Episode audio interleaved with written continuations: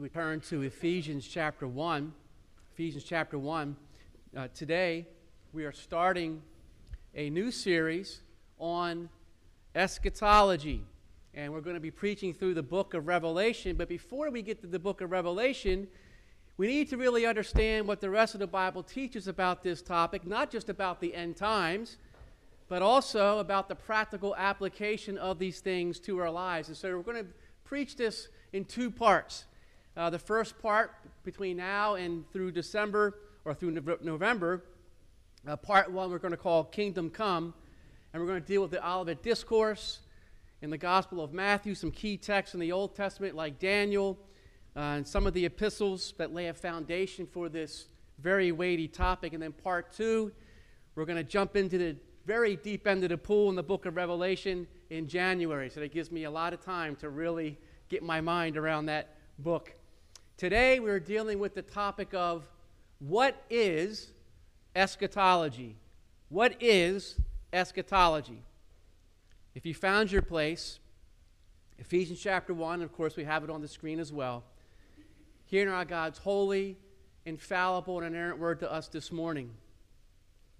The Apostle Paul writes to the church at Ephesus Blessed be the God and Father of our Lord Jesus Christ, who has blessed us in Christ with every spiritual blessing in the heavenly places, even as he chose us in him before the foundation of the world, that we should be holy and blameless before him. In love, he predestined us for adoption to himself as sons through Jesus Christ according to the purpose of his will, to the praise of his glorious grace with which he has blessed us in the beloved. In him we have redemption through his blood, the forgiveness of our trespasses according to the riches of his grace, which he lavished upon us in all wisdom and insight, making known to us the mystery of his will, according to his purpose, which he set forth in Christ as a plan for the fullness of time, to unite all things in him, things in heaven and things on earth. In him, that is Christ, we have obtained an inheritance, having been predestined according to the purpose of him who works all things according to the counsel of his will, so that we who were the first to hope in Christ might be to the praise of his glory. In him you also, when you heard the word of truth, the gospel of your salvation, and believed in him, were sealed with the promised Holy Spirit, who is the guarantee of our inheritance until we acquire possession of it to the praise of his glory. For this reason, because I've heard of your faith in the Lord Jesus and your love toward all the saints, I do not cease to give thanks for you, remembering you in my prayers, that the God of our Lord Jesus Christ, the Father of glory, may give to you the spirit of wisdom and of revelation and the knowledge of him, having the eyes of your hearts enlightened, that you may know what is the hope to which he has called you? What are the riches of his glorious inheritance in the saints? And what is the immeasurable greatness of his power toward us who believe, according to the working of his great might that he worked in Christ when he raised him from the dead and seated him at his right hand in the heavenly places, far above all rule and authority and power and dominion, and above every name that is named, not only in this age, but also in the one to come. And he put all things under his feet and gave him as head over all things to the church, which is his body, the fullness of him who fills all in all. This is the word of the Lord. Amen. Let us pray.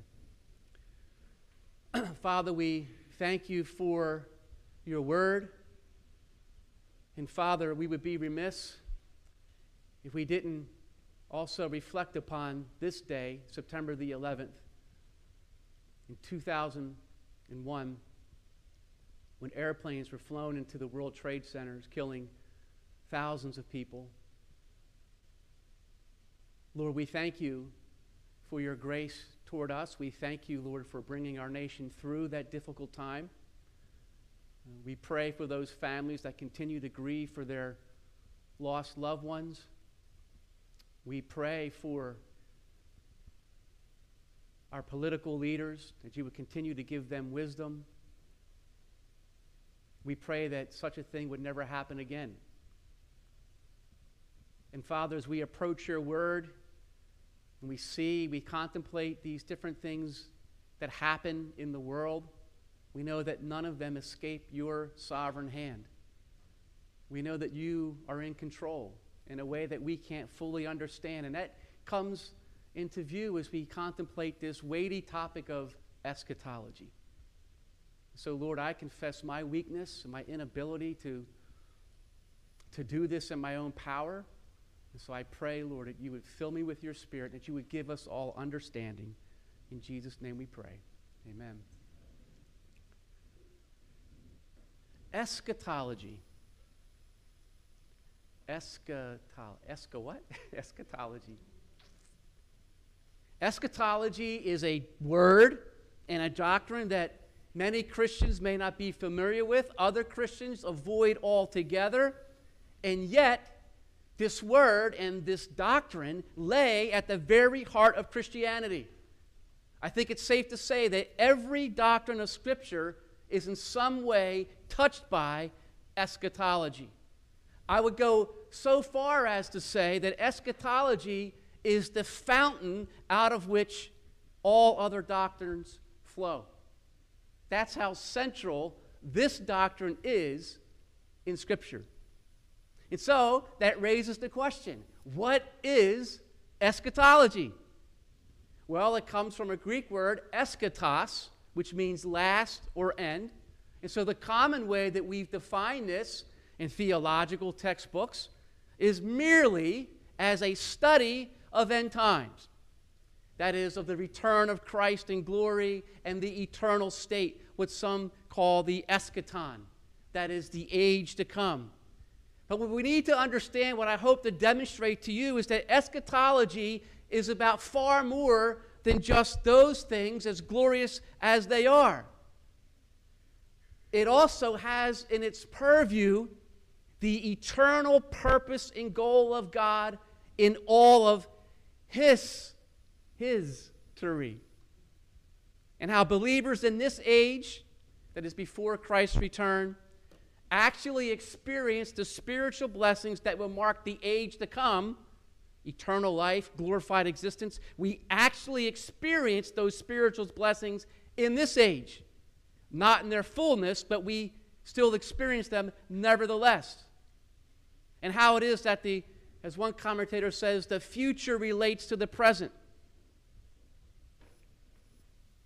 One commentator puts it well. The resurrected Christ as we're trying to get our minds around eschatology, the resurrected Christ introduces within the lives of his followers the first fruits of the eternal state. We talk about the already and the not yet. We already in Christ experience the blessings of Christ and his kingdom and of the age to come, but we haven't experienced those things in their fullness. And in our passage today, the book of Ephesians, like no other book in the Bible, gives expression to the fullness of what eschatology is and its application to us in our everyday lives.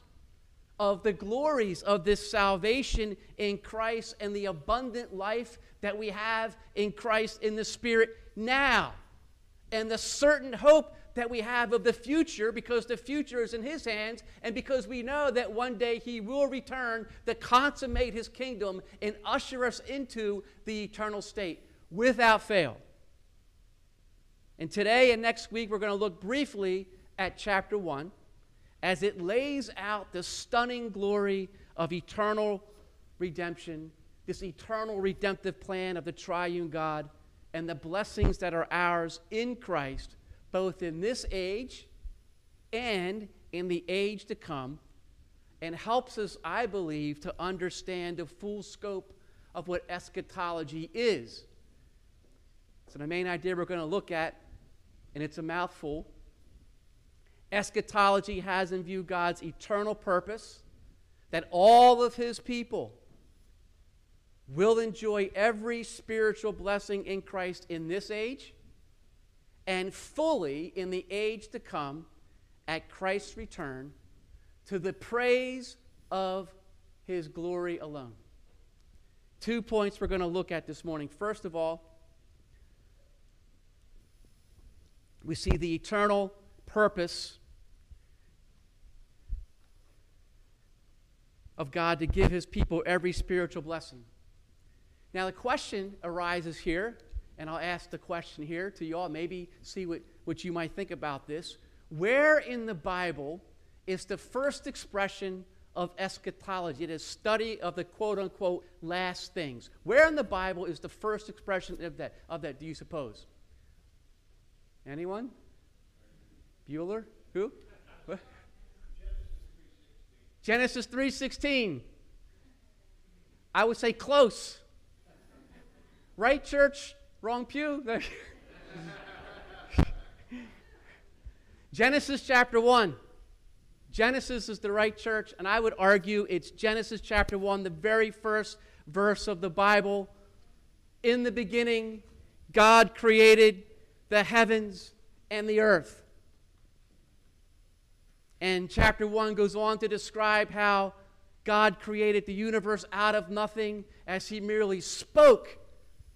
And the precise things that He called into existence came into existence exactly as He said they were and would.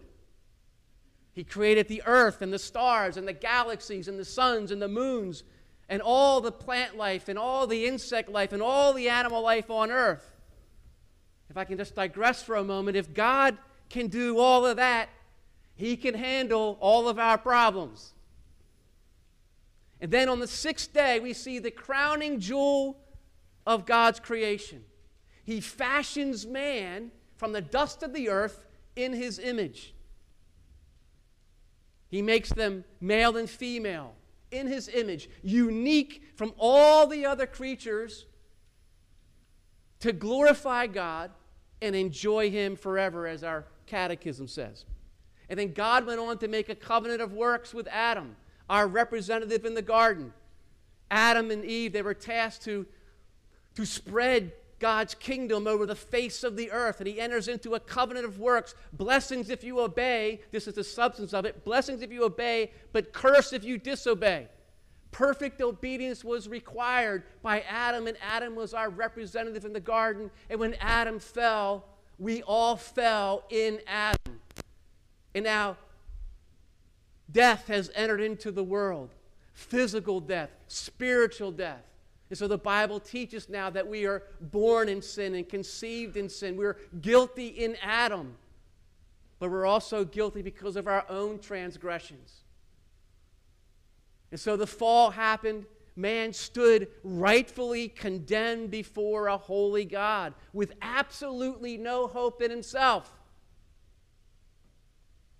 The story could have ended there. But God. Genesis 3:15. The seed of the woman would come to crush the head of the serpent. In other words, God was going to send a savior to save his people from their sin so that they could partake of the glorified existence that was held out to Adam. And this savior would succeed where Adam failed. That raises a question for us, though, as we think about that. There's a lot more to say about all that. But the question here is this why? Why did God create the universe? Was God bored? Was he lonely? Gee, I, I just need somebody to talk to. I'm going to create man because I want to hang out with people. I want to have fellowship with man. Was that the reason? And we know, no, that's not why. And we know that because of other ways we know that is because God is triune. The one God who truly exists is one in essence and three in person. We talk about the Trinity.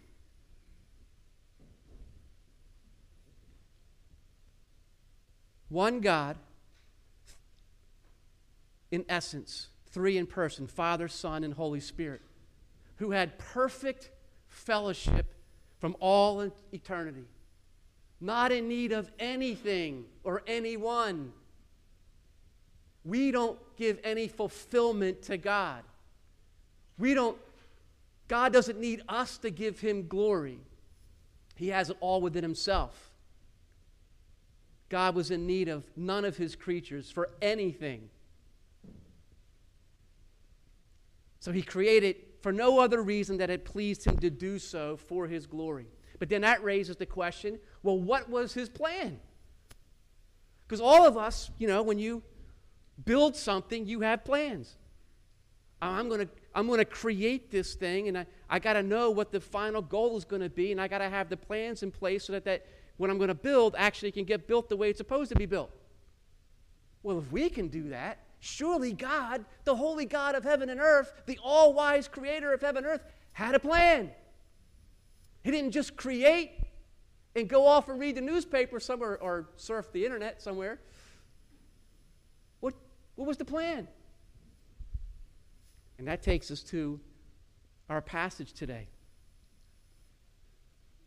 When we read in the beginning, God, we understand that He had an eternal purpose, an eternal plan before time even began. Hence, eschatology, last things, begins at the beginning.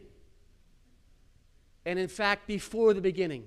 That's what our passage alludes to. And so in Ephesians chapter 1, we see here Paul, he gives one long sentence, verses 3 through 14, one long sentence in the Greek that outlines the glories of the triune God's eternal plan for the ages. By telling us, he begins by telling us that every spiritual blessing is ours in the heavenlies. And then he goes on to un- unpack what those blessings are. And at the heart of those blessings is union with the person of Christ. And so we see the past blessings. He chose us in Christ, verses 3 through 6. The Father chose us in Christ when? Before the foundation of the world, before anything was ever created. This raises or brings up the topic of election. Election is not based on anything good in us or foreseen in us. Because, first of all, we were chosen, the text says, to be holy and blameless and for adoption as sons. If we're chosen unto those things, that means that God contemplated us as not being those things, which is why we had to be chosen unto those things. So God didn't look down a quarter of time and say, Oh, I see John's going to be smart enough or wise enough or holy enough, and on that basis, I'm going to choose John. No, John, God chose me in Christ so that I might be holy and blameless and, and be adopted as a son. Because in my state as a sinner, the scriptures teach I was at enmity with God. And God says, I'm going to choose a vast multitude of hell deserving sinners, rebels, enemies, my enemies. I'm going to choose them in Christ so that they might be my children, my children, my sons and my daughters. And verse 5, it's according to the purpose, his purpose, the kind intention of his will, not my will, to the praise of his glorious grace, not to the praise of my wisdom, not to the praise of my smarts, not to the praise of my free will. In other words, it's 100% according to his goodness and grace, that is his undeserved favor alone. And then Paul moves on from be, before eternity, he moves now into time. Chosen unto salvation, but we weren't born saved. Paul makes that clear in chapter 2 when he says, You were dead in your trespasses of sin in which you once walked, following the course of this world, following the prince of the power of the air, the spirit that is now at work in the sons of disobedience among whom we all once lived in the passions of our flesh, carrying out the desires of the body and the mind, and were by nature children of wrath. So, how is it that these ones who were chosen in Christ and are born in that condition, how could they ever be saved? Verse 7 We needed a Redeemer. In Him, Christ, we have redemption through his blood, forgiveness of sins according to the riches of his grace. And so, what we see here is that the eternal Son, who dwelled with the Father and Spirit from, from all eternity, one in nature with the Father and the Spirit, the eternal Son became fully human, yet without sin, to come and pay the price for our sins on the cross. And on the cross, he bore the judgment, the curse, the outer darkness that will befall unbelievers at the end of time. In other words, the final judgment at the end of time that's going to happen with absolute certainty, every single person in this room and every single person on the face of the planet will have to stand before God and give an account. And on Judgment Day, you're either going to hear, Well done, good and faithful servant, or Depart from me, I never knew you. And then that judgment, after we hear, Depart from me, I never knew you, will be cast into outer darkness hell. That judgment at the last day broke into time and was poured out upon Jesus on the cross. He bore that judgment for us. He bore the curse. He bore the outer darkness. When he cried out on the cross, My God, my God, why have you forsaken me? As touching his human nature, he's saying, I am bearing the curse of God that you and I deserve. The judgment at the last day. I am enduring hell, as it were, for your sake. So that you don't have to. So that the blessings of the eschaton, the blessings of the end of the age, would break into you as you turn by God's grace to faith in Christ. And when you do, by the Holy Spirit, you're filled with the Holy Spirit now, and now you've tasted of the age to come. You are, Paul says in Ephesians 2, we were dead in our trespasses and sins, but God made us alive. He raised us up with Christ. Resurrection, spiritually. That's what we have. That's what Christ did for us. He redeemed us. He bought us out of the slave market of sin and death, our willing slavery to sin and death, so that we could be forgiven and declared righteous in Christ's sight. That judgment at the end of time has broken in now upon believers. We've been declared forgiven and righteous in Christ. And so, as a believer, what does that mean for you? It means right now, today, God sees you as forgiven forever and sees you as righteous forever because Christ's righteousness has been credited to your account. And now, at the final judgment, when we stand before God, we're going to hear on that day pronounced over us what was pronounced over us when we first came to Christ forgiven and righteous in Christ. And then, verse 13 and 14, the Holy Spirit applies that perfect redemption that Christ perfectly accomplished. The Holy Spirit applies that redemption to all those that were chosen in Christ and redeemed in Christ. And now He seals us in Christ in the Holy Spirit. Now, God Himself is, the text says, the guarantee, the guarantee of our inheritance until we acquire possession of it. I don't know about you, but I love guarantees. I love a sure thing. And here's the thing you can't get any more sure than God Himself.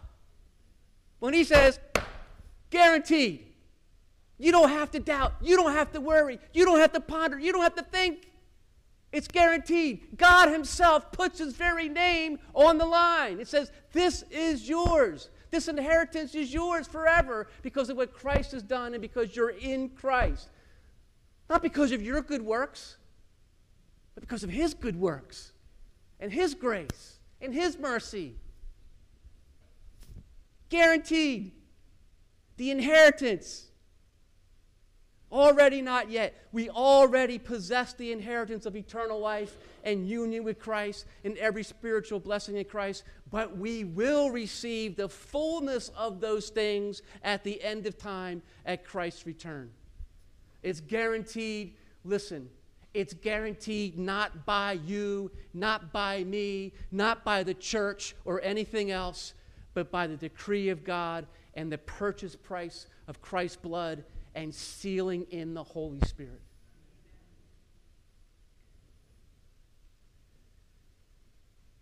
a young boy received an inheritance from his father who died. He received part of it when his father died, but had to wait until he was 21 years old to receive the fullness of it. That's the idea. It captures a little bit the idea of the inheritance we have. We've had a down payment, we've tasted of it, but there's much more to come in Christ.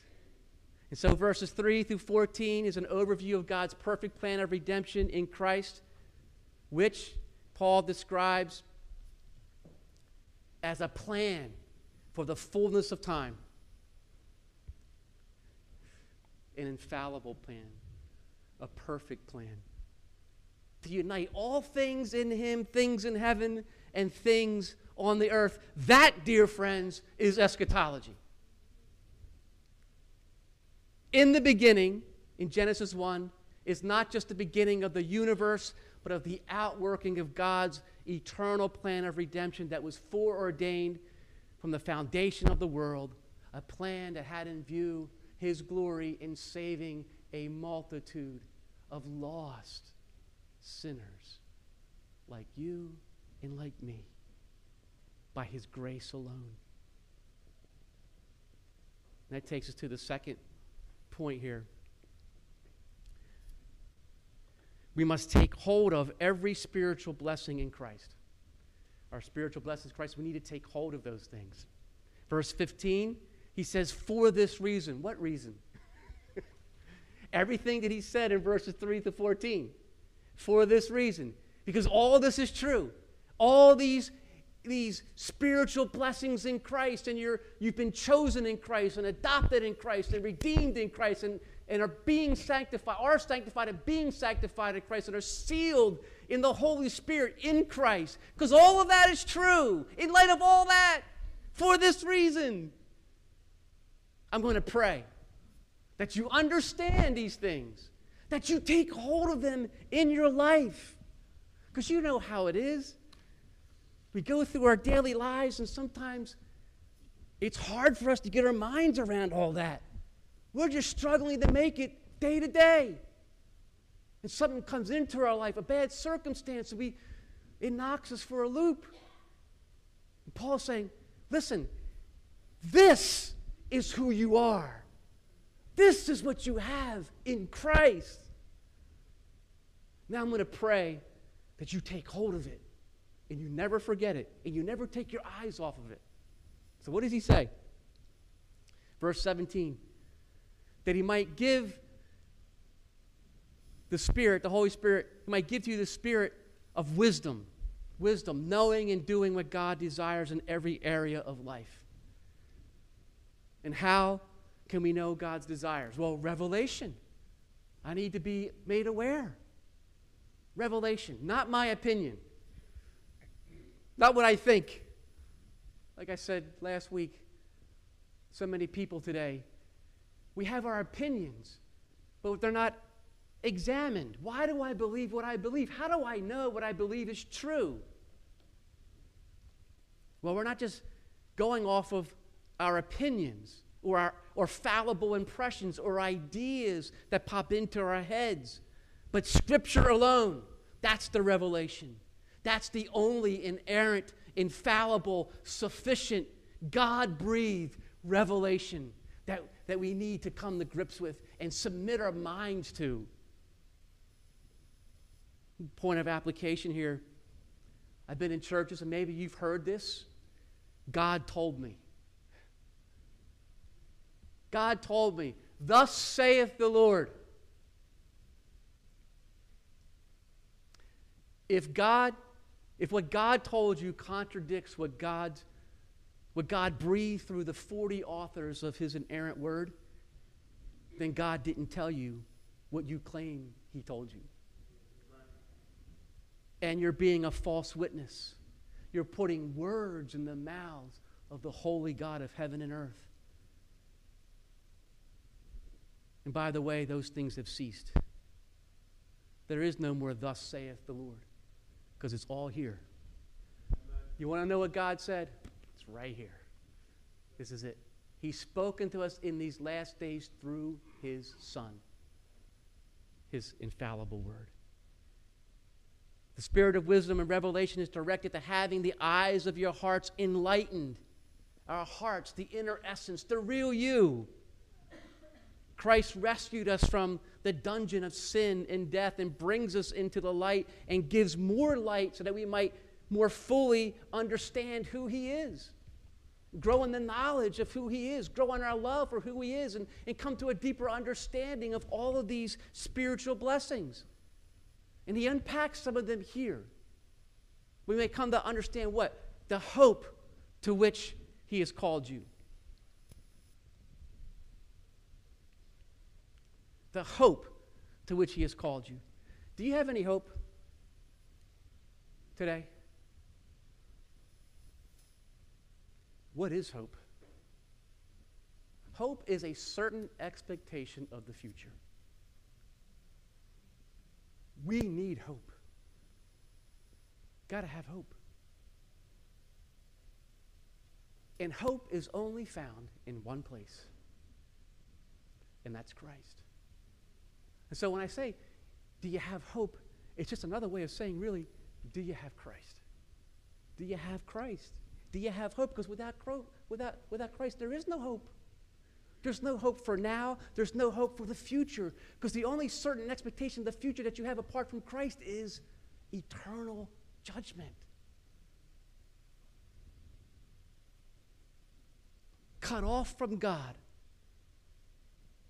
So often, I share the gospel with people. I've shared, I remember one person in particular, I shared the gospel with him. I said how, you know, all have sinned and fall short of the glory of God, and because of that now, you know, there's none righteous, no, not one. None of us can get to heaven on the basis of our good works. There's ultimately none of us is good in and of ourselves, good enough to get to heaven. And this person just objected. So, but I'm a good moral person.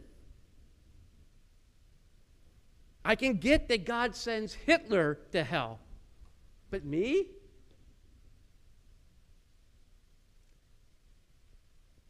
apart from Christ, it's not just the worst of us, but the best of us who are condemned and are storing up wrath for the day of judgment. Because in our pride, we think, I'm good enough. And I'm not really a sinner who deserves God's justice, justice and judgment. It's just pride.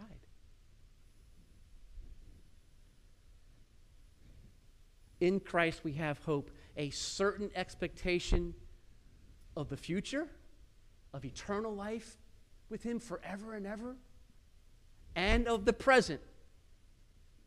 Because now we've tasted and seen that the Lord is good. We now have had the penalty of our sins taken care of by Christ. We now have been delivered from the, from the power of sin in our lives. And one day we'll be delivered from the very presence of sin because of what Christ has done for us through his sacrificial death and bodily resurrection from the dead. And so when our hearts are inflamed with this hope, do you know what it does or what it should do? It should fuel our faith. Keep preaching this gospel to yourself every day.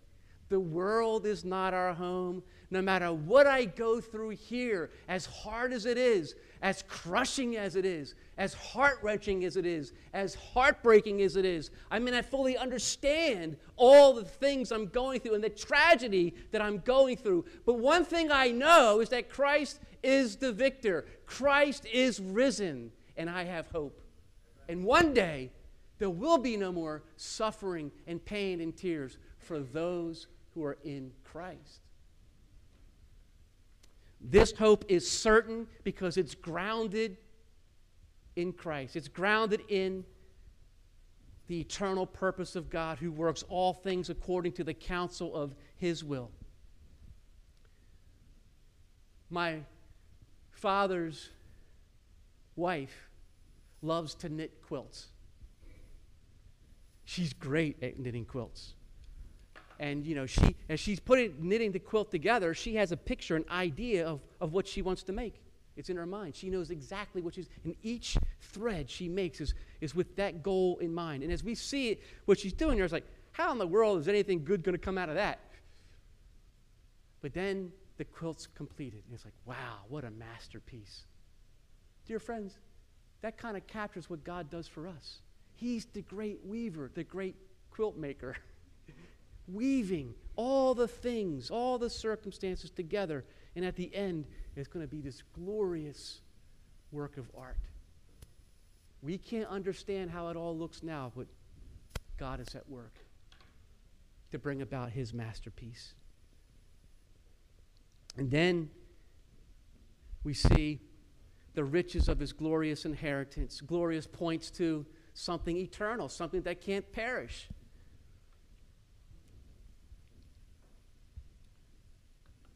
The glorious transformation of our being and ultimately beholding God in all of his glory and living and reigning with him forever as he consummates his kingdom. Glorious inheritance.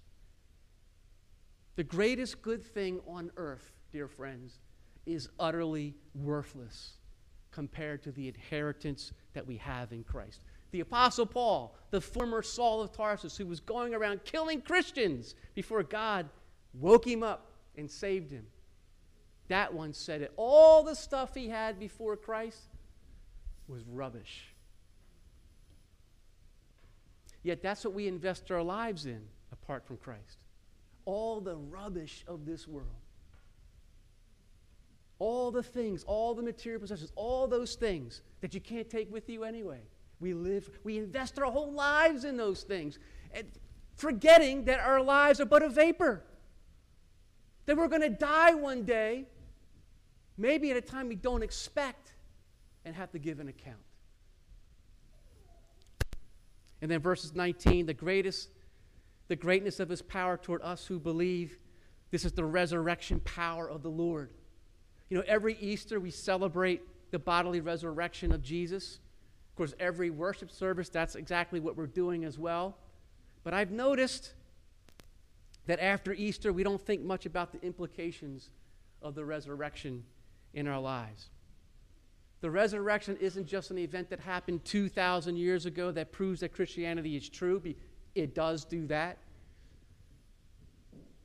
It also is about the continuous life transforming effects in the lives of God's people in every age. As He's at work in us to empower us to bring the gospel to the lost. So that verses 20 through 23, the exalted King Jesus would extend his kingdom through the earth as he raises spiritually dead sinners to spiritual life. Just a couple of applications here. First of all, how do we take hold of these things? First of all, it's not a 12 step program. It's not the seven principles on how to live your best life now. Rather, it's the simple means of grace. What does Paul do? He prays. Why do we need to pray? Because we can't pull ourselves up by our bootstraps. We need the Lord. So we need to pray. And in prayer, we're saying, I'm weak, you're strong. Lord, I need you. Lord, work in me to will and to do your good pleasure. And then we see his word. We need his word because his word now is at work in us. His word tells us who he is and the glories of this salvation that we have. And he's at work in his word to transform our minds, to renew our minds by his spirit.